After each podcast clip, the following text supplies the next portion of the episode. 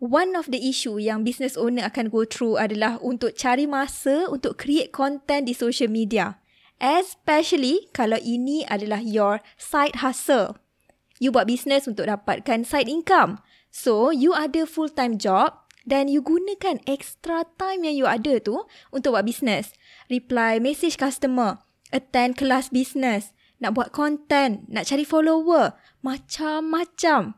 When it comes to content pula, nak fikir apa nak post dah satu hal. Lepas tu nak kena create content tu lagi. Nak kena ambil gambar, nak edit Canva, nak buat video, macam-macam. So, how can you save more time? How can you make more time for yourself? Apakah cara yang you boleh create content dengan lebih efisien supaya you tak burn out in the middle? Today, I nak share few tips untuk bantu you save time when creating your content. Inilah Passion to Action Podcast bersama Karat Miraki di mana anda boleh dengar action steps untuk brandkan servis anda sekaligus menaikkan bisnes anda. Jom kita dengar episod kali ini dengan host kita, Karat Miraki. Hi guys, thank you for being here today. I'm your host Carrot dan dalam episod kali ini, kita akan discuss berkenaan productivity pula dan fokus untuk tolong you save time untuk create content dalam Instagram. Apa yang I share ni sama macam episod 7, productivity hack, batch working. Dan I nak share more deeper about that. That episode pun I record in 2019 dan while it's still relevant, today kita fokus kepada how to save time when creating content. I get it. Content takes too much of our time in business. Dari researching for ideas, plan your content, create your content, And there are so many works that need to be done after you post your content. Bila kita kena spend so much time and energy on content, penting untuk kita faham perkara ni. Kita kena ada satu sistem ataupun kita kena set up satu sistem untuk bantu kita work more efficiently.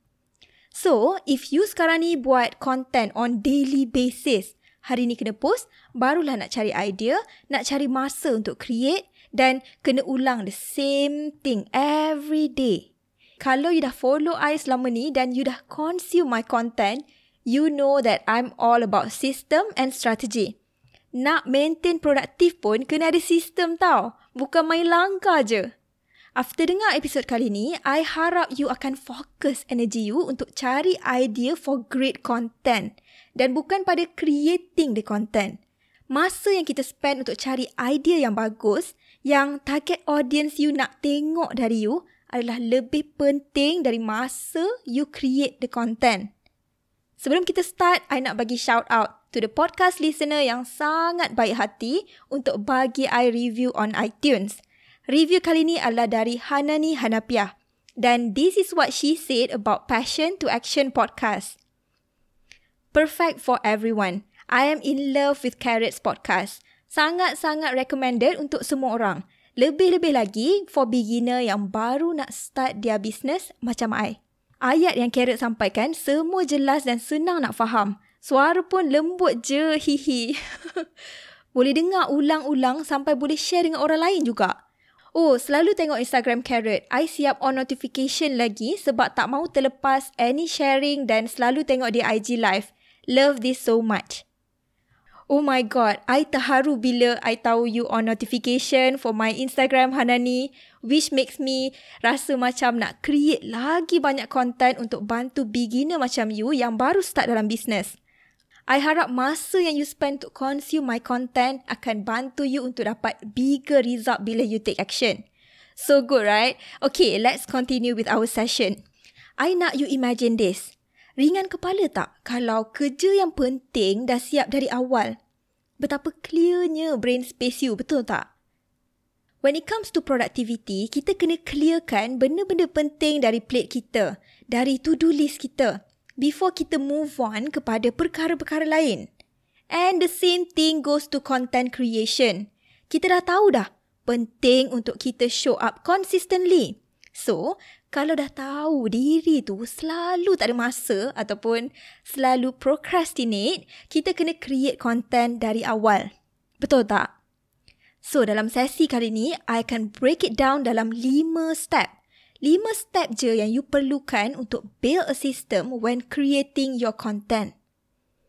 Step yang pertama adalah to map out your content ideas. This one dalam signature program I, I panggil monthly content calendar ataupun MCC. You basically plan dan susun content-content yang you nak create untuk satu bulan.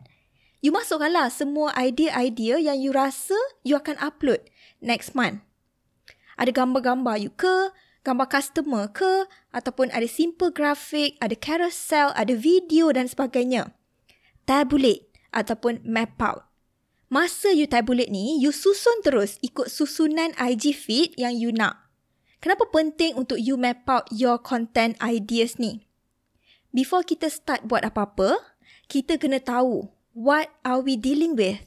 Sebelum you nak create content, you nak kena tahu content apa yang you nak kena buat.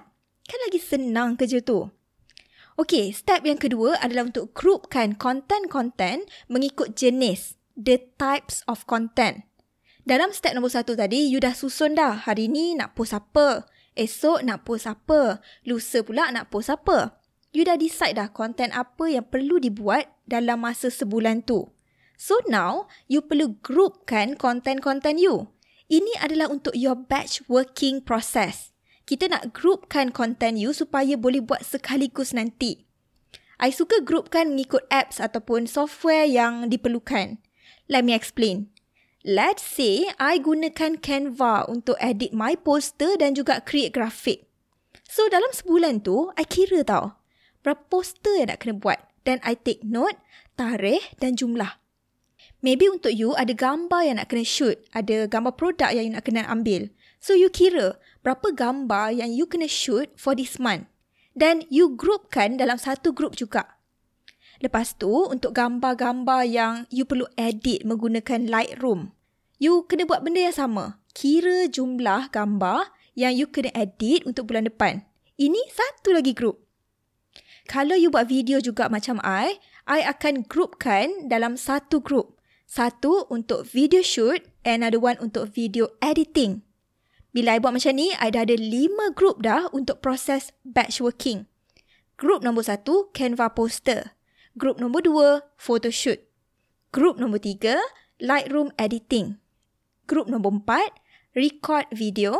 Dan group nombor lima, edit video. Before we continue to step number three, a quick word from our sponsor.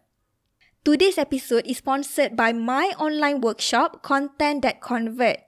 If you are currently selling on Instagram dan you dah lama buat content but somehow still tak dapat the engagement and the follower yang you nanti-nantikan.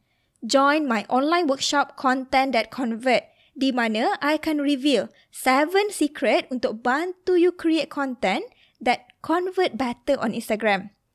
To join, go to carrotmeraki.com slash CTC ataupun klik link dekat bio Instagram Carrot.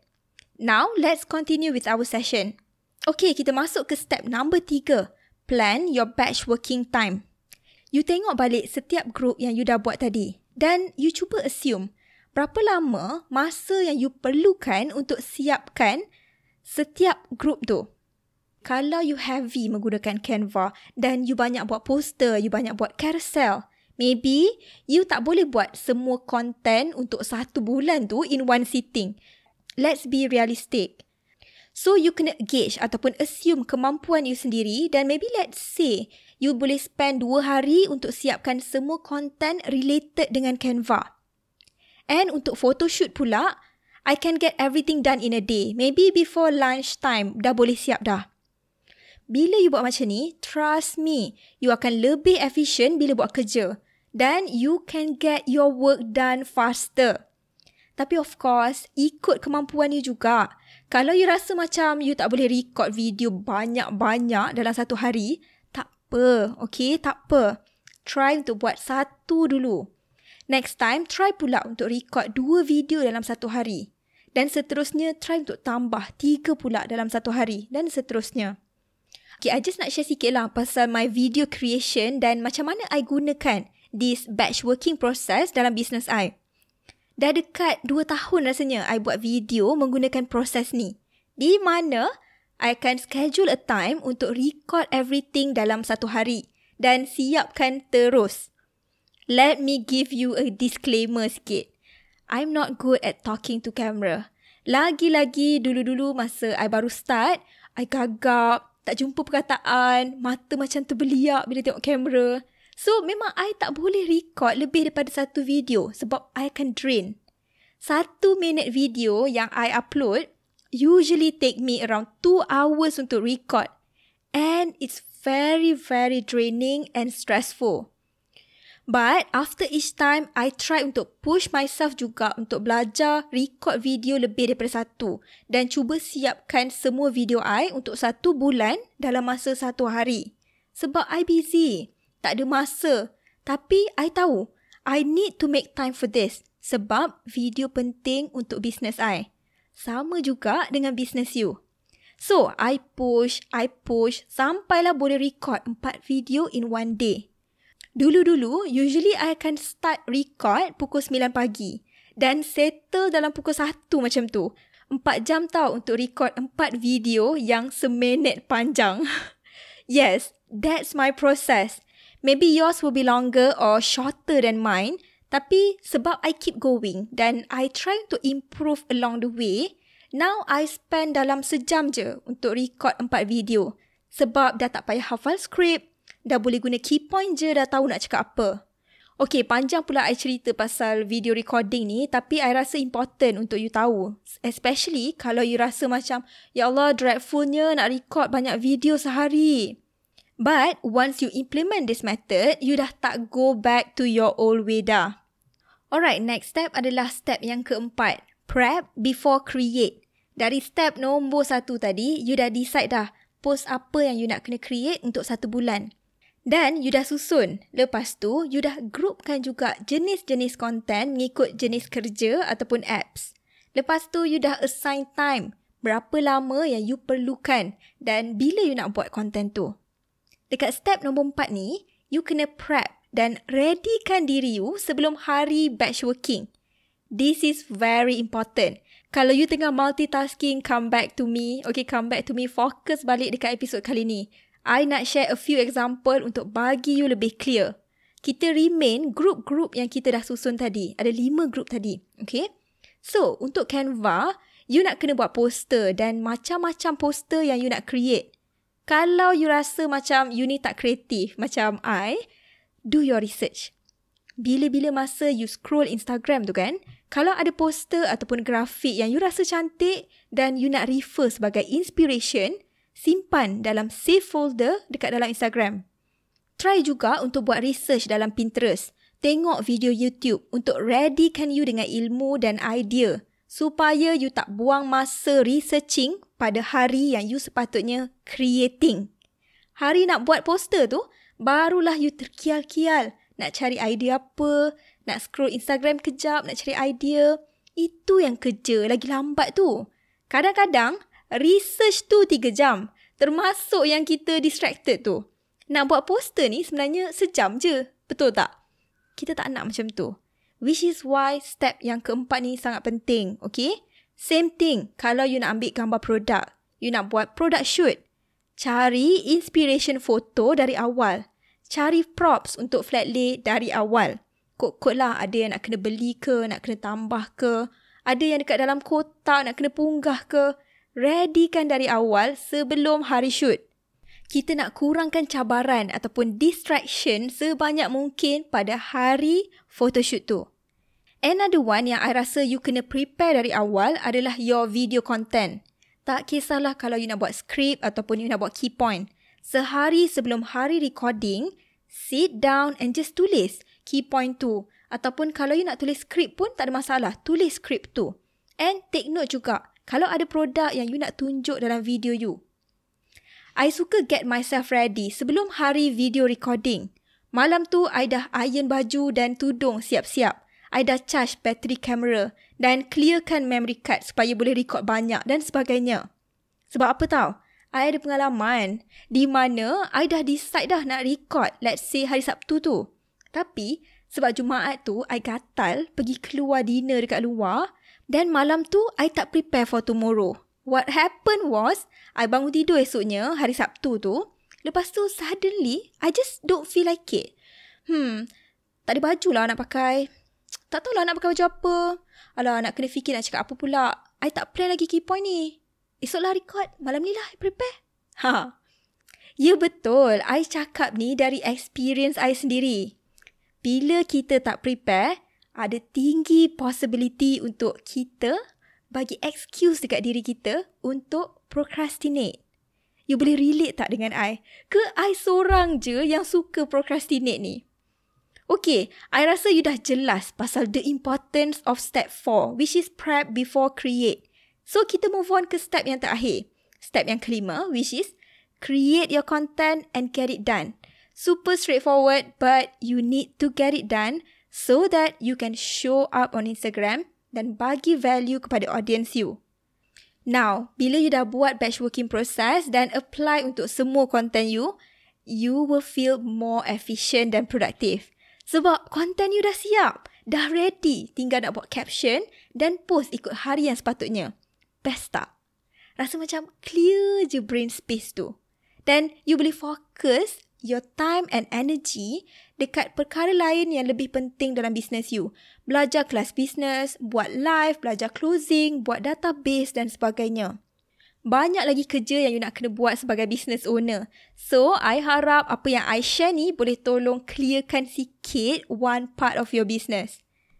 If you dah excited nak implement this batch working method, tapi pada masa yang sama, you tak tahu nak buat konten apa, konten macam mana, itu yang buat you stuck, make sure untuk join my online workshop Content That Convert. Di mana I share tujuh secret untuk bantu konten you convert better dalam Instagram.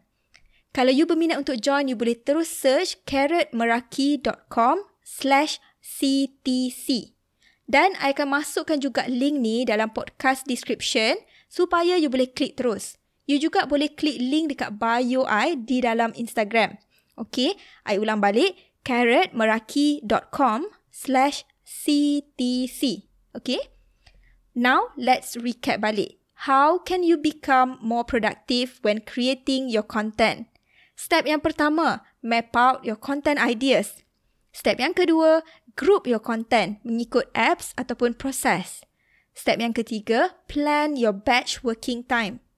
Step yang keempat, prep before create.